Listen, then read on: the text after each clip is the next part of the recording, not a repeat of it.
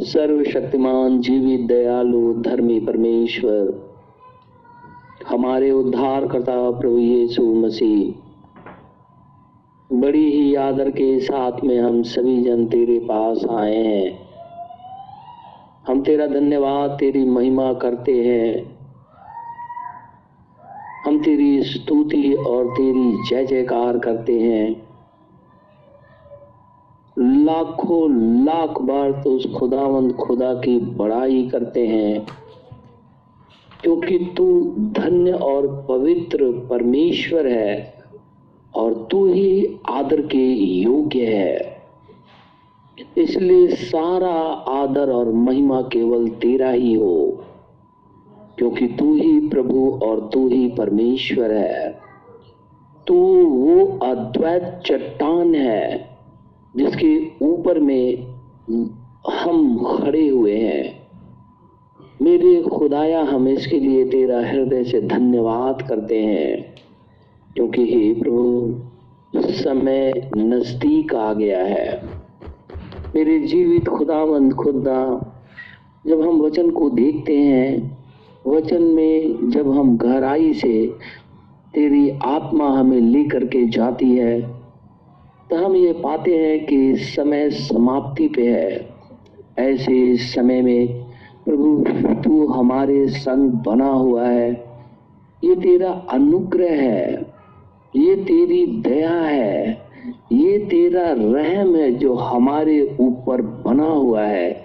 इसलिए तेरी स्तुति हमेशा तक बनी रहे। क्योंकि स्वर्ग और पृथ्वी के बीच में एक सामर्थी नाम दिया गया है। वो है उद्धार करता प्रभु यीशु मसीह। वचन कहता है, चाहे स्वर्ग में की वस्तु हो, चाहे पृथ्वी पर की हो, चाहे अधलोक की हो, हर एक घुटना यीशु मसीह के सामने झुकेगा। और हर एक जीव अंगीकार करेगी, यीशु मसीह ही परमेश्वर है। मेरे खुदाया, हम तेरा धन्यवाद करते हैं। हमने अंगीकार किया है कि यीशु मसीह परमेश्वर है। और ये बात हमारी अपनी बुद्धिमता के कारण नहीं हुई है, लेकिन ये तेरा रहम हुआ हमारे ऊपर में। तेरी दया हुई हमारे ऊपर में कि हमने प्रभु तो उस खुदा को ग्रहण किया है।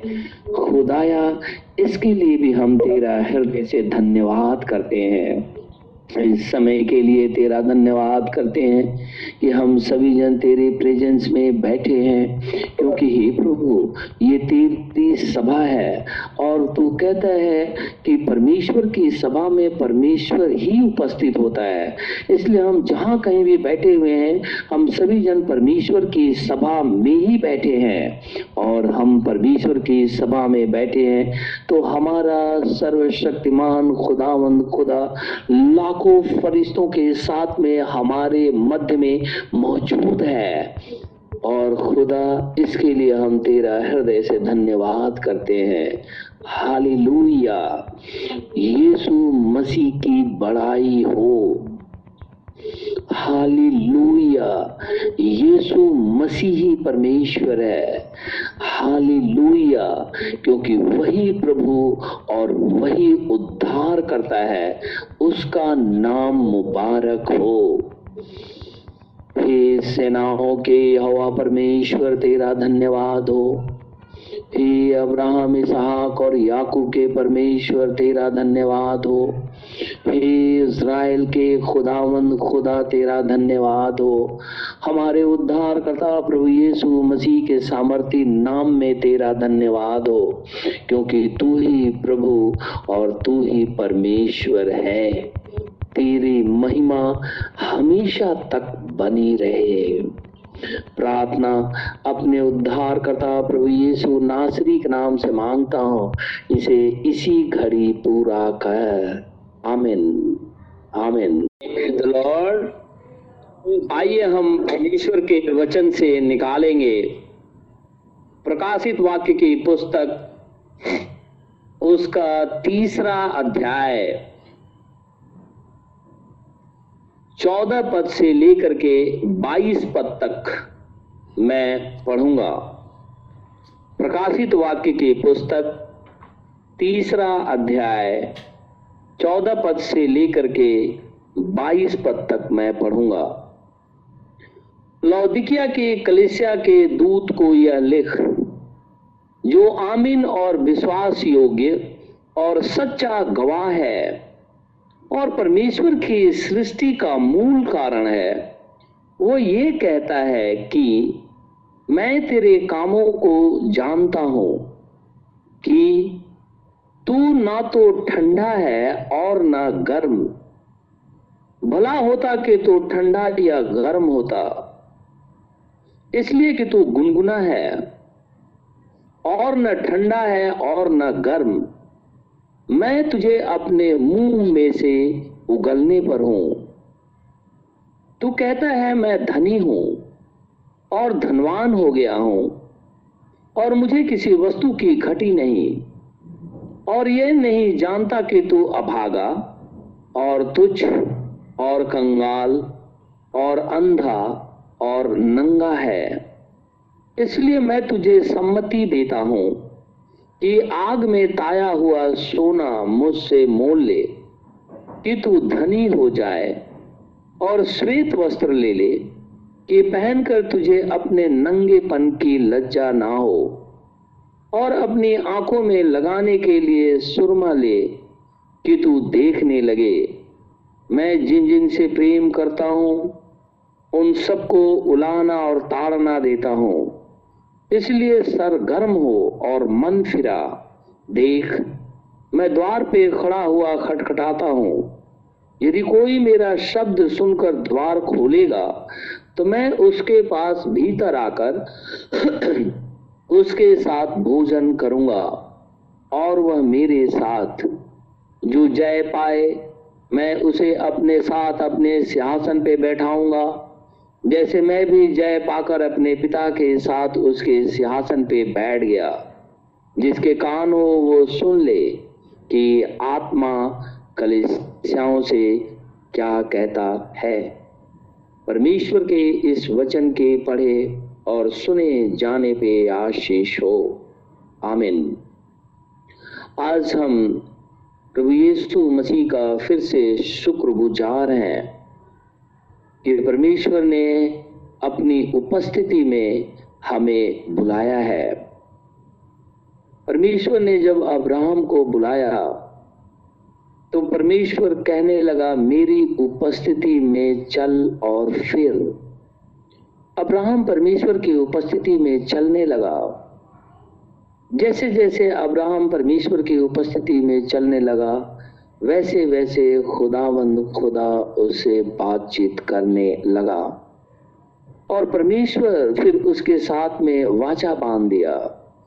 कहने लगा कि जो तुझे श्राप देगा, उसको मैं श्राप दूँगा, और जो तुझे आशीष देगा उसको मैं आशीष दूँगा।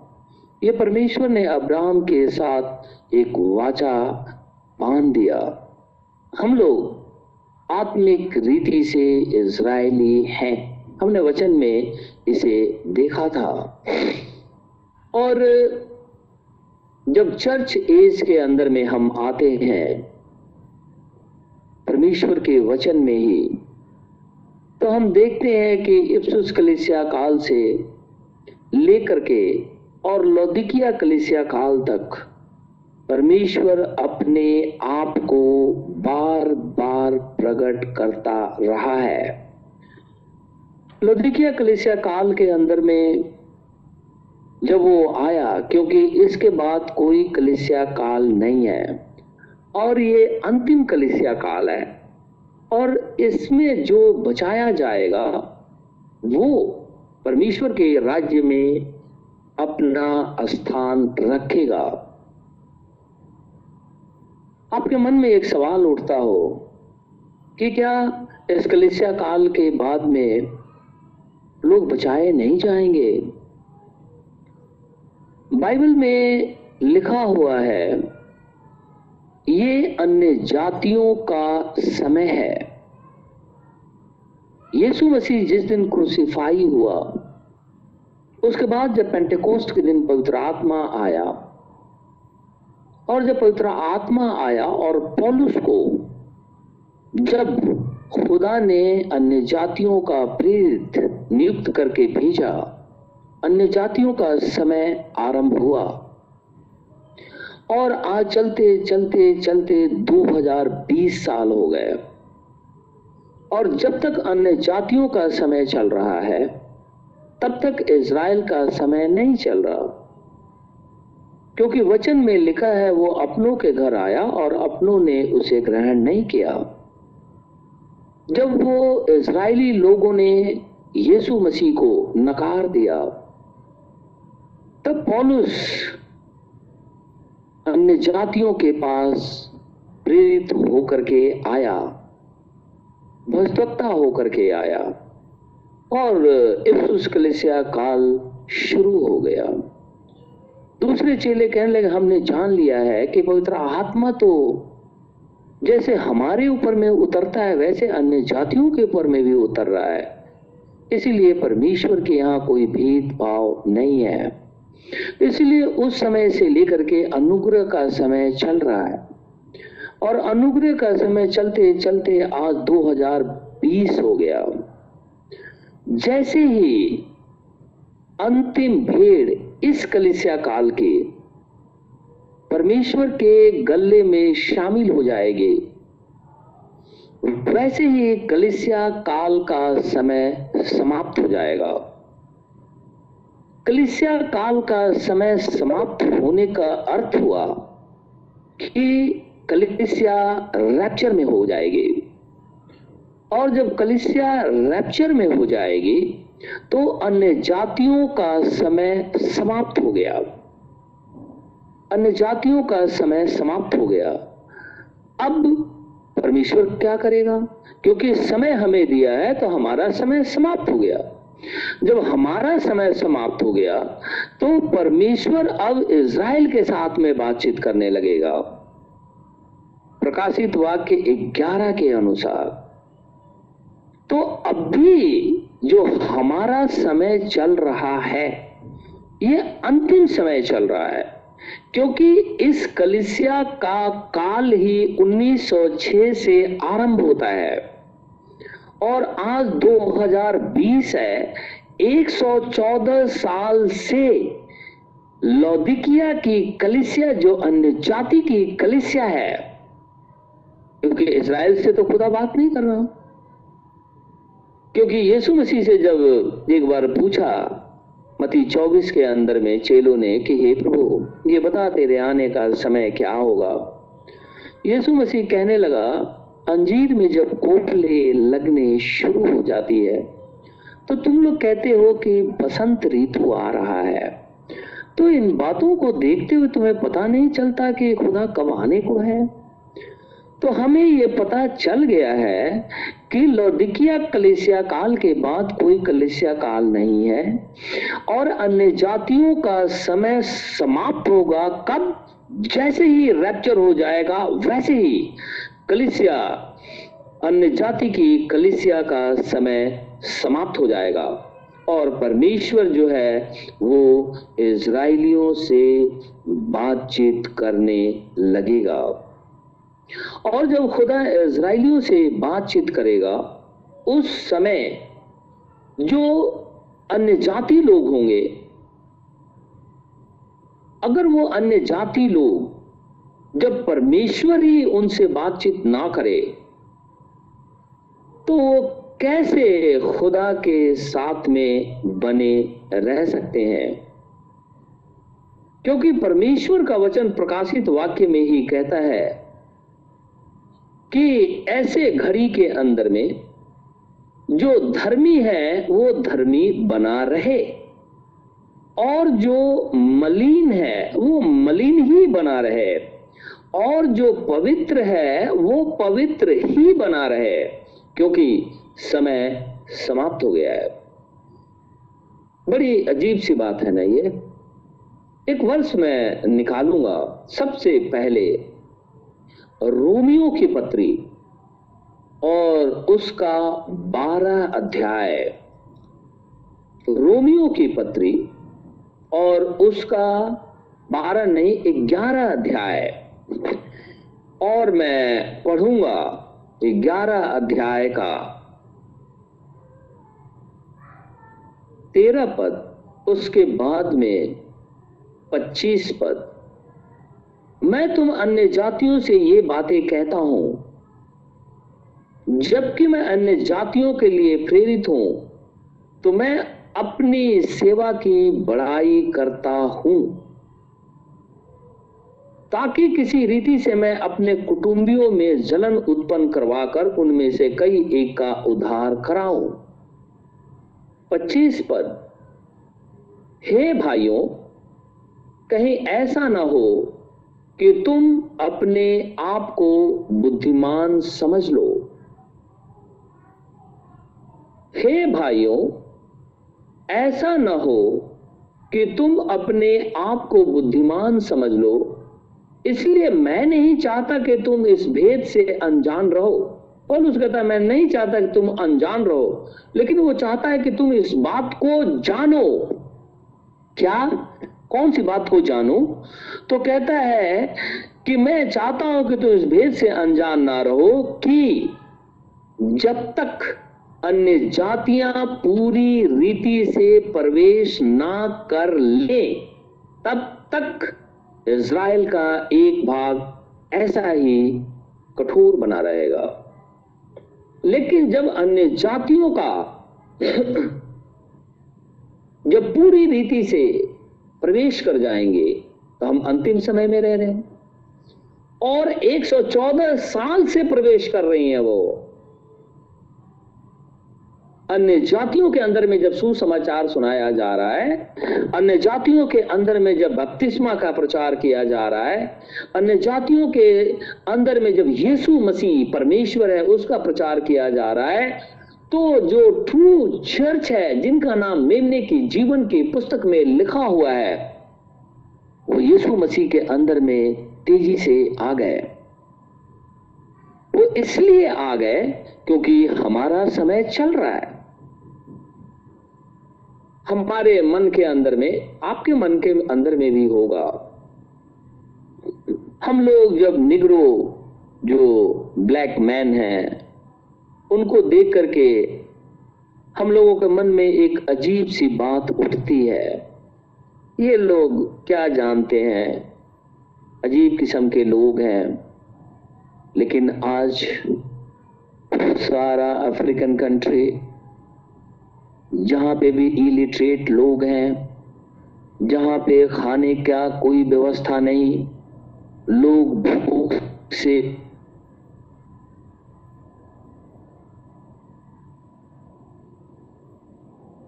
ऐसे लोग भी तेज़ी से यीशु मसीह को ग्रहण कर रहे हैं और उनके बीच में से बड़े से बड़े प्रचारक बाहर निकल करके आ रहे हैं।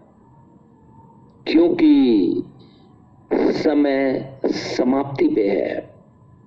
जिसको लोग तुझ समझते हैं लिटरेट लोग उनको तुच्छ और हीन भाव से देखते हैं। उनके मध्य में पवित्र आत्मा ने इतनी तेज़ी से काम किया कि वो लोग यीशु मसीह के पास आ गए। क्योंकि अन्य जातियों का समय चल रहा है। और लेकिन जब जैसे ही लौदिकिया कलिसिया काल को हम देखते हैं तो हम ये देखते हैं कि 114 साल तो ऐसे ही निकल गए। और इन 114 साल के अंदर में लाखों लोग यीशु मसीह के पास आ गए। और इसके बाद कोई कलिसिया काल नहीं है तो जैसे ही रैप्चर होगा, वैसे ही अन्य जातियों का समय समाप्त हो जाएगा। जैसे ही समाप्त हो जाएगा, वैसे ही बाइबल कहती है जो मलिन है, वो मलिन बना, जो चोर है, वो चोर ही बना रहेगा। क्यों? क्योंकि उनका समय खत्म। इज़राइल का समय जब नहीं था, लिखा है कि एक भाग कठोर बना हुआ है। और जब उसमें पढ़ेंगे तो लिखा है कि जब तक ये कठोर बने रहेंगे अन्य जातियाँ तेज़ी से खुदा के अंदर में आएँगी। लेकिन जैसे ही इसराइल सॉफ्ट हो जाएगा, प्रकाशित वाक्य ग्यारह के अनुसार, वैसे ही आप ये जान लें कि रैप्चर हो गया है या अब होगा ही होगा। अब वो खाली नहीं जाएगा। ये परमेश्वर का वचन है। वैसे समय में अन्य जातियों की दशा काफ़ी बुरी होगी। क्योंकि ट्रिबुलेशन के अंदर में, तकलीफों के अंदर में सेंटाइल आ जाएगा। और इस रीति से आ जाएगा कि शैतान जो है, वो बुरे तरीके से लोगों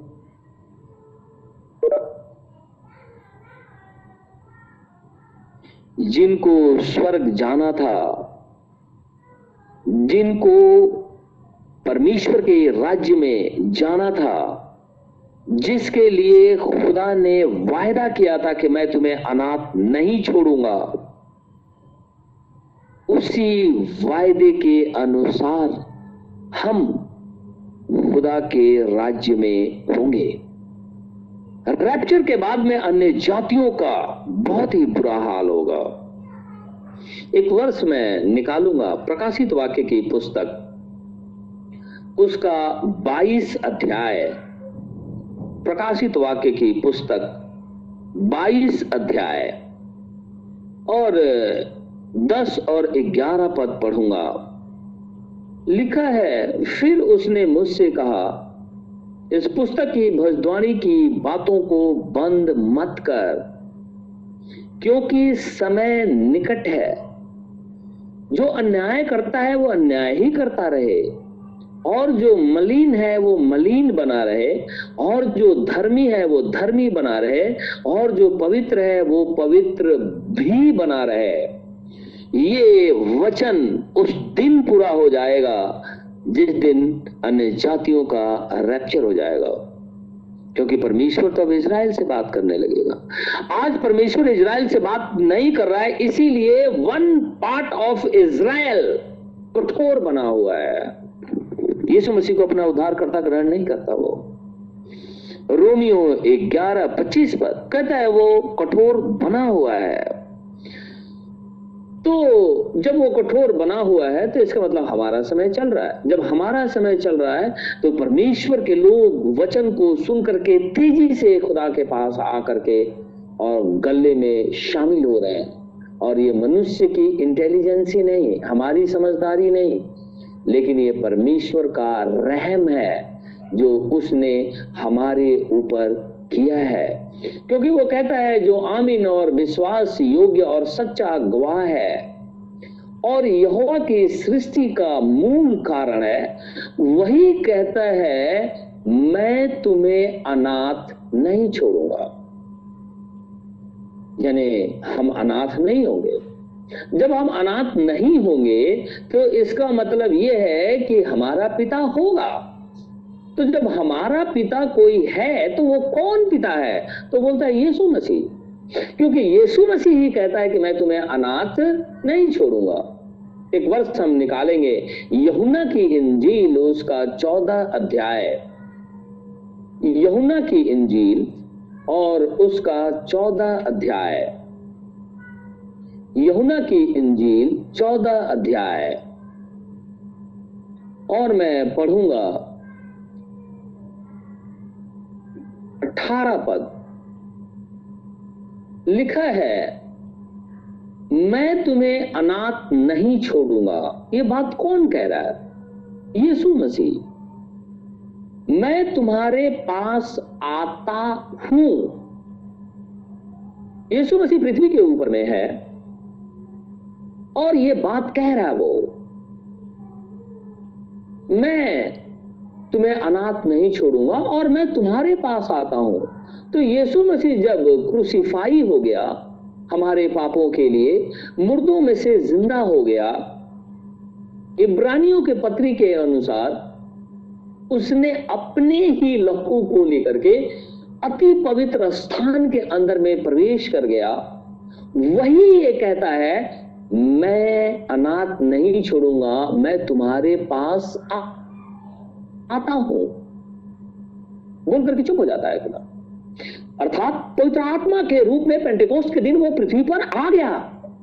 और जब पवित्र आत्मा के रूप में पृथ्वी के ऊपर में आ गया तो वही पवित्र आत्मा से परिपूर्ण होकर के पत्रस कहने लगा यो नबी की भविष्यवाणी पूरी होती है। और फिर वो पैंतीस पद में कहने लगा प्रेरितों काम दो अध्याय पैंतीस पद में, वो कहता है कि यीशु मसीह ही प्रभु, लॉर्ड एंड मसाया, क्राइस्ट है वो। और वही आत्मा, यीशु मसीह का ही आत्मा है ना? ये बोलता है, मैं तुम्हें अनाथ नहीं छोड़ूँगा। और फिर उसके बाद बोलता है, मैं तुम्हारे पास आता हूँ। उसके बाद चुप हो जाता है। फिर वो बात नहीं बोलता। क्योंकि अभी हमने पिछले दिनों मती तेरह में देखा था। कहता है कि वो अपना मुँह खोलने के लिए दृष्टांत दृष्टांत खोलने के लिए अपना मुँह खोलता है। वो बोलने लगा कि मैं तुम्हें अनाथ नहीं छोड़ूँगा और पृथ्वी पर मैं, पृथ्वी वापस आऊँगा पेंटकोस्ट के दिन वो आ गया। लोगों को यही नहीं समझ में आया कि वो कौन है।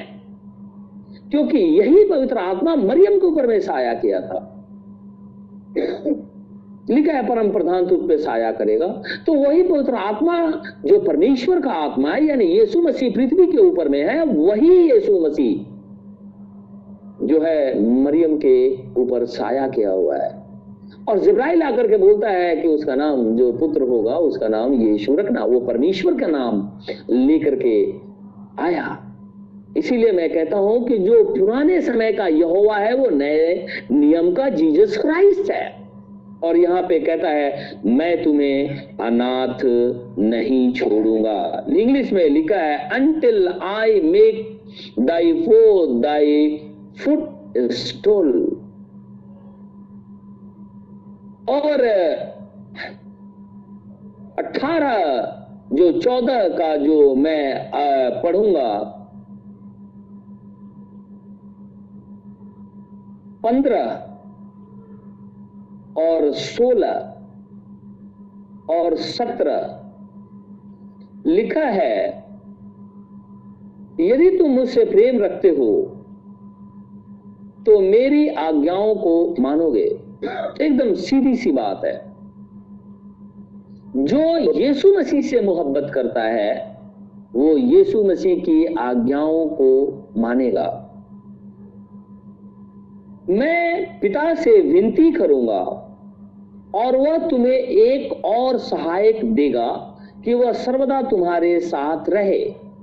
ठीक है? अर्थात सत्य का आत्मा। अब पहले खुदा एक पर्दे में बोलता है, फिर एकदम सामने आकर के बोलता है, कहता है, सत्य का आत्मा? तो यीशु मसीह तो कहता है, मार्ग, सत्य और जीवन मैं हूँ। और मार्था को उसने बोला था कि रेजुरेक्शन और लाइफ मैं ही हूँ। और वध किया हुआ मेमना भी वही है। और वचन भी वही है। और फिर उसके बाद आगे कहता है कि सत्य का आत्मा जिसे संसार ग्रहण नहीं कर सकता, पवित्र आत्मा संसार कभी भी ग्रहण नहीं करता है। वो मनुष्य जो यीशु मसीह को अपना उद्धार करता, ग्रहण नहीं करता है, वो संसार का है। और जब वो संसार का है तो वो कहता है कि मेरा आत्मा को ग्रहण नहीं कर सकता है। यानी पवित्र आत्मा उसके अंदर नहीं है। क्योंकि वह ना उसे देखता है और ना उसे जानता है। तुम उसे जानते हो, क्योंकि वह तुम्हारे साथ रहता है और वह तुम में होगा, हम अपने आप को चेक करेंगे कि पवित्र आत्मा हमारे अंदर में है या नहीं। क्योंकि हम तो रैप्चर में जाने के लिए तैयार हैं। और अंतिम कलिसिया काल चल रहा है। इसके बाद कोई कलिसिया काल नहीं है। इसी कलिसिया काल के अंदर में रैप्चर है। तो यही खुदा कहता है, क्योंकि वह तुम्हारे साथ रहता है। यानी पवित्र आत्मा सदैव हमारे साथ रहता है, वरन हमारे अंदर है। और फिर कहता है, मैं तुम्हें अनाथ नहीं छोड़ूँगा। मैं तुम्हारे पास आता हूँ। मैं फिर से तुम्हारे पास आता हूँ। लिखा I will not leave you comfortless I will come to you मैं तुम्हारे पास आऊँगा। ऊपर कहता है, मैं तुम्हारे साथ हूँ, तुम्हारे अंदर हूँ। कहता है, संसार इस बात को नहीं जानता। तुम केवल जानते हो। तुम से मतलब है खुदा के लोग। तुम से मतलब है परमेश्वर के वचन ग्रहण करने वाले लोग, तुमसे मतलब है दुल्हन, तुमसे मतलब है निम्न की जीवन की पुस्तक में जिसका नाम लिखा हुआ है, कहता है, वही ये जानता है, यीशु मसीह कौन है? जिसके ऊपर में रेवलेशन ही नहीं हुआ, वो तो जानता ही नहीं कि यीशु मसीह कौन है. उसके ये बाइबल पढ़ता है, फिर भी नहीं पता। वो ये नहीं समझ पा कि यीशु मसीह दृष्टांतों में कहता है फिर उसके बाद में अपने आप को प्रकट करता है। क्योंकि आपको याद होगा, परमेश्वर की तीन मिनिस्ट्री है। मैंने वैसे बोला था सन ऑफ़ मैन की मिनिस्ट्री यीशु मसीह कभी बोलता है, मनुष्य का पुत्र पकड़वाया जाएगा। फिर कभी बोलता है सन ऑफ़ गॉड परमेश्वर का पुत्र, अपने आप को। यह भी एक सेवकाई है, एक मिनिस्ट्री है जो खुदा करता है। अपने आप को उस रीति में प्रकट करता है। फिर एक बात बोलता है सन ऑफ़ डेविड वो दाऊद का पुत्र भी अपने आप को कहता है, मती की इंजील में लिखा हुआ है। तो ये दाऊद का पुत्र, ये तीनों एक अलग अलग सेवकाई है जो खुदा करेगा और उसने किया। लेकिन जैसे हम ये कहें कि सन ऑफ़ डेविड है सन ऑफ़ डेविड उस दिन होगा। जिस दिन दुनिया खत्म होगी और वो न्याय सिंहासन पे बैठेगा, राजदंड लिए हुए। कहता है, दाऊद के सिंहासन पे वो बैठेगा न्याय करने के लिए। वो सन ऑफ़ डेविड की मिनिस्ट्री होगी। यहाँ पे ये कहता है कि मैं तुम्हें अनाथ कभी भी नहीं छोड़ूँगा। कौन कहता है? वही जो सच्चा गवाह है, वही जो आमिन के योग्य है, वही जो कि ट्रू विटनेस है फेथफुल है, वही ये कहता है, मैं तुम्हारे पास आता हूँ। क्या यीशु मसीह हमारे पास आया है? क्योंकि यीशु मसीह कहता आकाश और पृथ्वी टल जाएगी, मेरी बात कभी नहीं टलेगी। तो यीशु मसीह कहता है, मैं तुम्हारे पास आया हूँ। तो क्या यीशु मसीह हमारे पास आया है या नहीं? अगर आया है तो प्रेज द लॉर्ड अगर नहीं आया है तो घुटने ठीक करके बोलिए, खुदा हमारे संग बना रहा।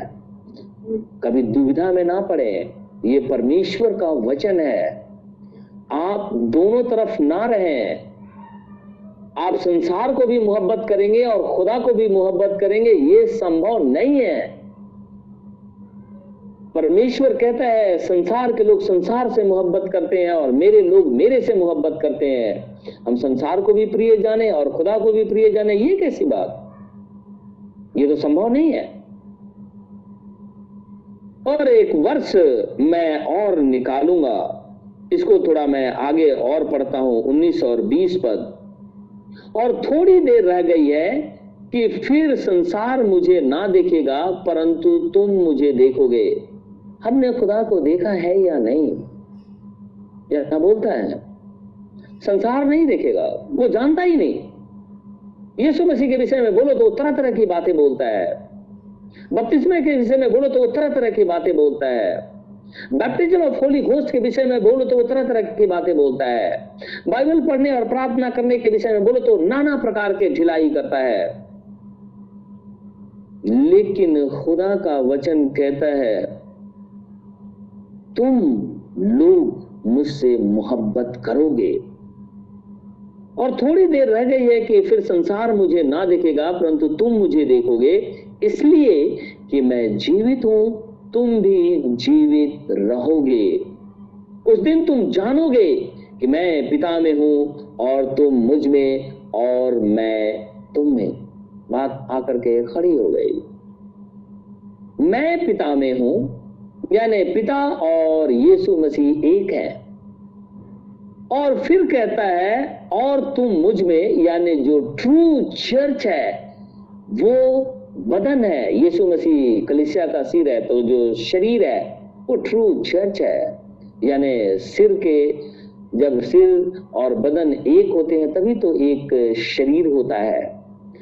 और फिर कहता है, मैं तुम में और मैं तुम्हारे अंदर हूँ। यानी कलिसिया जो है, वो यीशु मसीह के अंदर, यीशु मसीह जो है, वो स्वयं उस जगह, उस घड़ी स्वयं वो वहाँ पे बैठा हुआ है और हम उसके अंदर में पाए जाते हैं।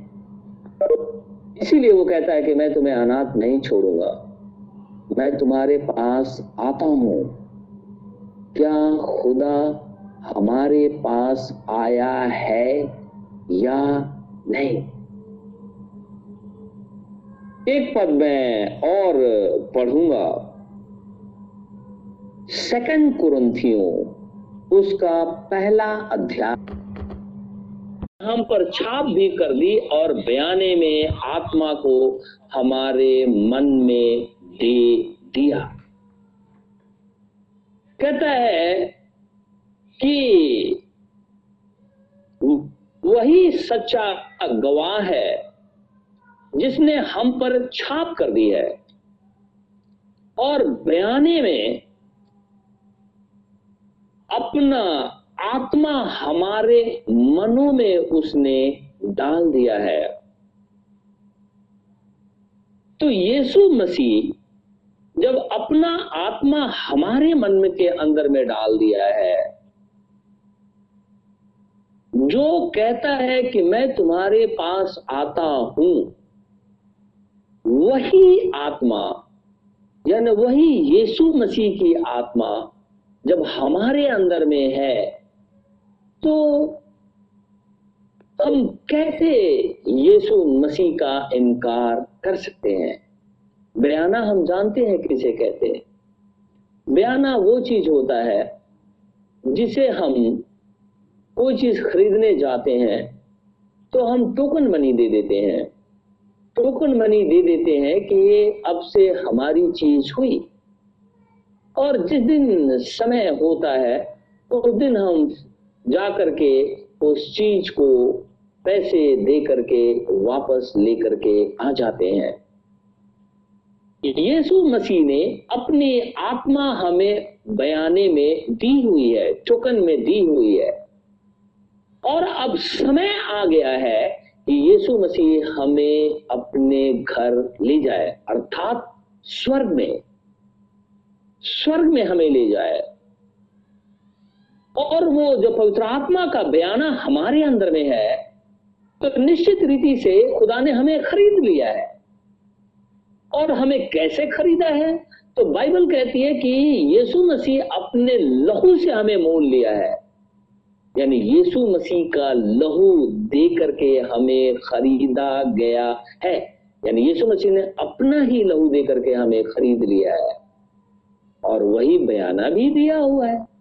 तो यीशु मसीह जब खुदावन खुदा है तो हमें उसे ग्रहण करने में क्या आपत्ति है? बपतिस्मा लेने में क्या आपत्ति है? एक वर्ष मैं और पढ़ूँगा पहला कुरुंथियों और उसका पहला अध्याय। पहला कुरुंथियों पहला अध्याय। पहला कुरुंथियों पहला अध्याय। और सत्रह और अठारह पद पढ़ूँगा। कहता है, क्योंकि मसीह ने तुझे बपतिस्मा देने को नहीं, वरन सुसमाचार सुनाने को भेजा है। और यह भी शब्दों के ज्ञान के अनुसार नहीं, ऐसा ना हो कि मसीह का क्रूस व्यर्थ ठहरे क्योंकि क्रूस की कथा नाश होने वालों के लिए मूर्खता है। लोग ठट्ठों में उड़ाते हैं क्रूस की कथा। परंतु हम उधार पाने वालों के लिए परमेश्वर की सामर्थ्य है।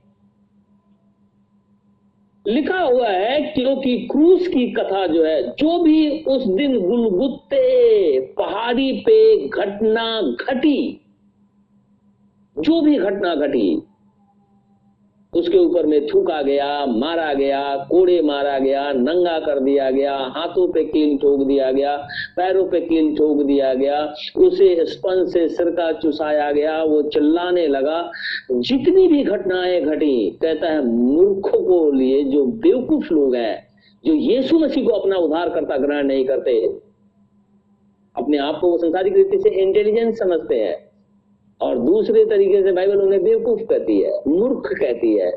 कहता है, उनके लिए नाश होने की कथा है ये। सोचते हैं कि ऐसे ही हो गया। लेकिन जिनका उद्धार हुआ है उद्धार उन्हीं का हुआ है जिनका नाम जगत की पुस्तक से पहले लिखा गया है। ये मेमने के जीवन के पुस्तक में लिखा गया है। जगत की उत्पत्ति से पहले जिनका नाम मेमने की जीवन की पुस्तक में लिखा हुआ है, उनके, उनको उद्धार मिला है। जिन्होंने यीशु मसीह को अपना उद्धार करता ग्रहण किया है, उन्हें यीशु मसीह ने अपनी आत्मा दी है।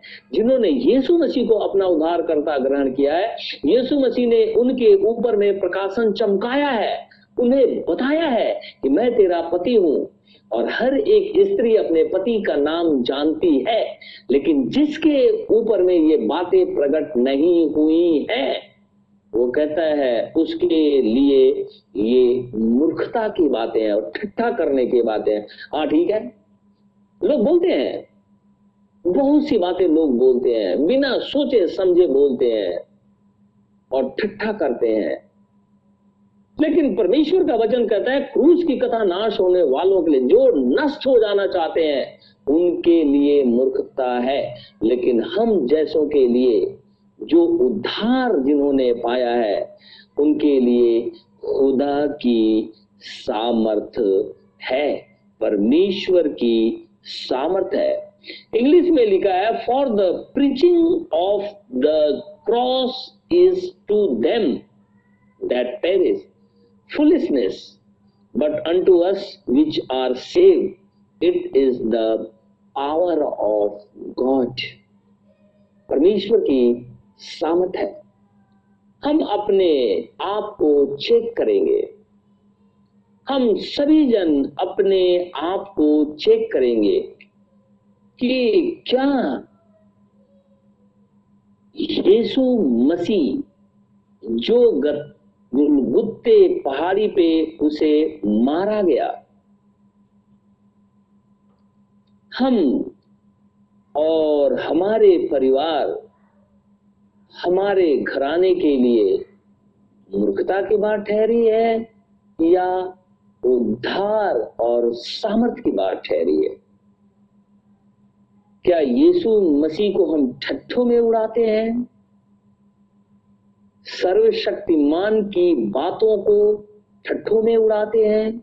जो दसेड द लॉर्ड कहता है, क्या उसकी बातों को ठट्ठों में उड़ाते हैं? जो आमीन और विश्वास योग्य है, क्या उसकी बातों को ठट्ठों में उड़ाते हैं? जो फेथफुल और ट्रू विटनेस है, क्या उसकी बातों को हम ठट्ठों में उड़ाते हैं? या हम उसे अपना उद्धार करता ग्रहण करते हैं। फैसला हमें करना है। हमें करना है ताकि हम इस बात को जाने कि यीशु मसीह खुदावन खुदा है।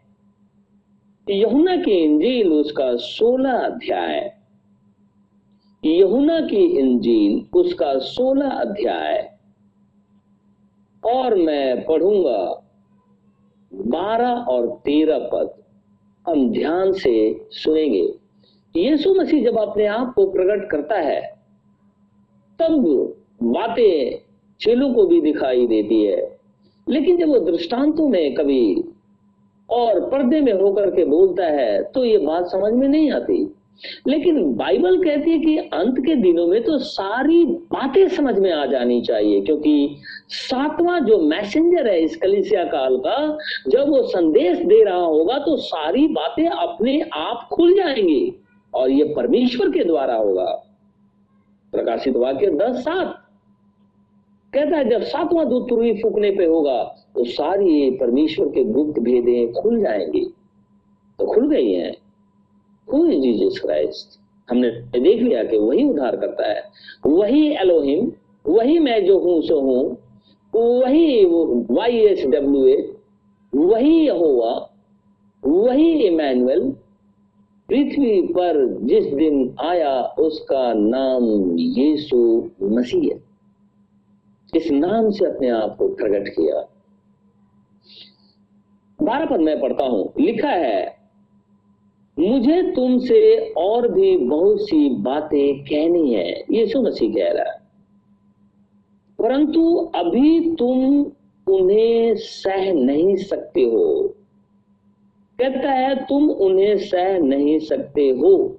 I have yet many things to say and to you but ye can not bear them now और तेरा पद में कहता है तुरंत, जैसे ये बोलता है, उसके बाद तुरंत यीशु मसीह कहता है, परंतु जब वह, अर्थात सत्य का आत्मा आएगा तो तुम्हें वह सब सत्य का मार्ग बताएगा, क्योंकि वह अपनी ओर से कुछ न कहेगा। परंतु जो कुछ सुनेगा, वही कहेगा, और आने वाली बातें तुम्हें बताएगा। और सेकंड कुरंतियों, पहला अध्याय अठारह में हमने देखा था, वही सच्चा गवाह है।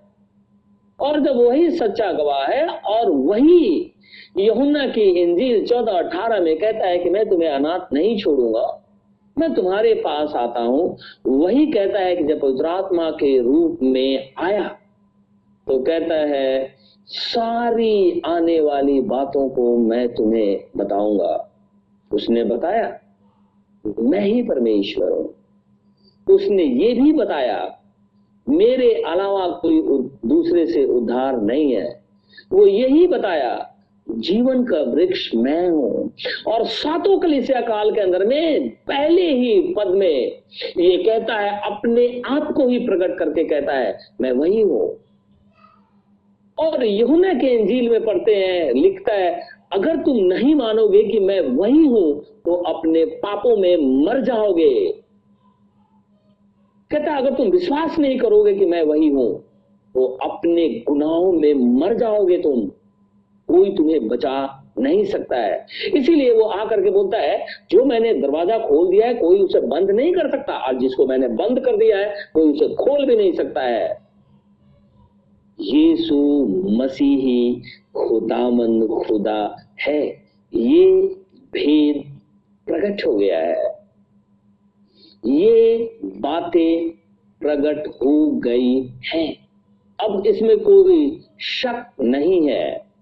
अगर कोई मनुष्य ऐसा शक जताता है, निश्चित रीति से उसकी आत्मा में गड़बड़ी है। परमेश्वर का वचन कहता है एक दो गवाहों की बातें मान्य होंगी। यीशु मसीह परमेश्वर है जेनेसिस टू रेवलेशन ये बात लिखी हुई है। यीशु मसीह ही खुदा है। जंगल के अंदर में जब इसराइली चले आ रहे थे, लिखा है, मूसा ने कहा कि जाकर के चट्टान पे उससे कह कि वो तुझे पानी दे तो वो तुझे पानी देगा। उसने जाकर के उसके पहाड़ पे लाठी से वार किया। यीशु मसीह को मारा जाना बताता है ये। और उस पहाड़ से पानी फुट निकला। और जब पहला कुरुंथियों दस अध्याय में पढ़ते हैं तो वो कहता है कि वो चट्टान तो मसीह है, क्राइस्ट है वो।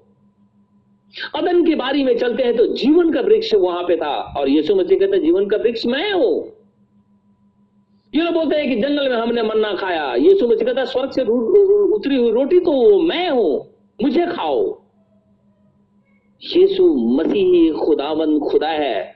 इसीलिए वो लौदिकिया कलिसिया काल को कहता है कि देख, जो विश्वास योग्य और आमीन के योग्य है, वही हाँ है, वही विश्वास योग्य है, वही सच्चा गवाह है, वही कहता है कि मैं ही परमेश्वर हूँ।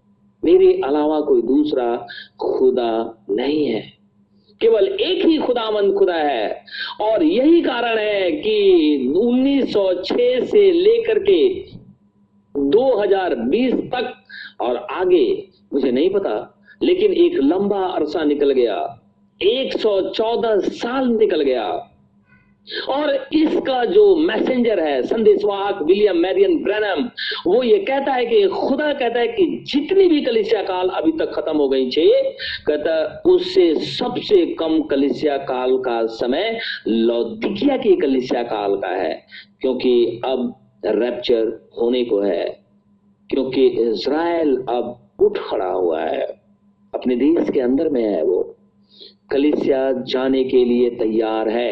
यीशु मसीह कहता है, मैं तुम्हें अनाथ नहीं छोड़ूँगा तो पवित्र आत्मा के रूप में हमारे पास है।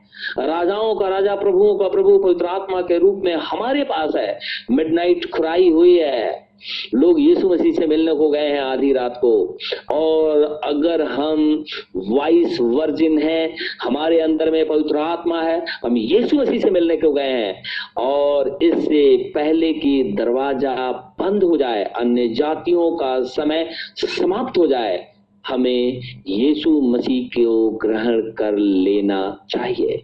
अपने गुनाहों से पश्चाताप करके प्रभु यीशु मसीह को ग्रहण कर लेना चाहिए। खुदा हमें आशीष और बरकत दे। आमीन। आइए हम प्रार्थना में जाएँगे। सर्वशक्तिमान जीवित दयालु, धर्मी परमेश्वर, हमारे उद्धार करता प्रभु यीशु मसीह, हम तेरा धन्यवाद करते हैं। हम तेरी स्तुति करते हैं, हम तुझे धन्य कहते हैं, हम तुझे पवित्र कहते हैं, क्योंकि अति पवित्र प्रभु परमेश्वर केवल तू ही है। तेरा नाम मुबारक हो। मेरे जीवित खुदावंद खुदा, जितने भी भाई और बहन, प्रभु जी तो उस खुदा का वचन सुन रहे हैं। मैं चाहता हूँ कि तू उनसे बातचीत कर। उनके ऊपर में अपने आप को प्रकट कर, वो जाने, तू ही उद्धार करता है। उद्धार केवल यीशु मसीह से है। मेरे खुदाया, हम तेरा इसके लिए धन्यवादित है कि तूने अपने लहू से हमें खरीद लिया है और बयाने में अपनी आत्मा दिया है, ताकि हम तेरे संग बने रहें और तेरे ही कहलाए। खुदा, इसके लिए हम तेरा हृदय से धन्यवाद करते हैं। प्रभु, प्रार्थना करता हूँ, ये कोरोना महामारी दे खुदा इस दुनिया में फैल गई है। सब मर रहे हैं। इसी पृथ्वी पर तेरी दुल्हन है और अंतिम कलिसिया काल भी चल रही है। समय भी 114 साल गुजर गए हैं। 114 साल से यही प्रचार हो रहा है। यीशु मसीह आ रहा है। उससे मिलने के लिए चलो। और 114 साल से लोग निकल करके यीशु मसीह के खेमे में शामिल हो गए। मेरे जीवित खुदा, इसी पृथ्वी पर यह महामारी फैली हुई है। मैं चाहता हूँ प्रभु, कि तू जो खून खरीदे बच्चे हैं जो तो उस परमेश्वर के चुनाव में है, जो तेरी दुल्हन है, जो हॉस्पिटल के अंदर में तेरे बेटी और बेटियाँ काम करते हैं, या कहीं और जगह काम करते हैं, इन सबको अपने लहू में छुपा ले, ताकि ये महामारी छूने ना पाए। और खुदा हम आनंदित हों और तेरा धन्यवाद करें। हमारी गलतियों की वजह से भी ये महामारी छूने ना पाए, ताकि इसे तेरी महिमा प्रकट हो। खुदा, इज़राइल पे दया कर, हमारे दिल्ली शहर, हमारे देश और पूरे विश्व के ऊपर में रहम कर, मर्ज़ी तेरी पूरी हो। प्रार्थना अपने उद्धार करता यीशु नासरी के नाम से माँगता हूँ, इसे इसी घड़ी पूरा कर। आमिन आमिन आमिन। ऐ हमारे बाप, तू जो स्वर्ग में है, तेरा नाम पाक माना जाए, तेरी बादशाहत आए। तेरी मर्ज़ी जैसे स्वर्ग में पूरी होती है, ज़मीन पर भी हो। हमारे रोज की रोटी आज हमें दे। जिस प्रकार हम कसूरवारों को माफ़ करते हैं, तू भी मेरे कसूरों को माफ़ कर। हमें अजमाइश में न पड़ने दे, परंतु बुराई से बचा, क्योंकि बादशाह, कुदरत और जलाल हमेशा तेरे हैं। आमिन।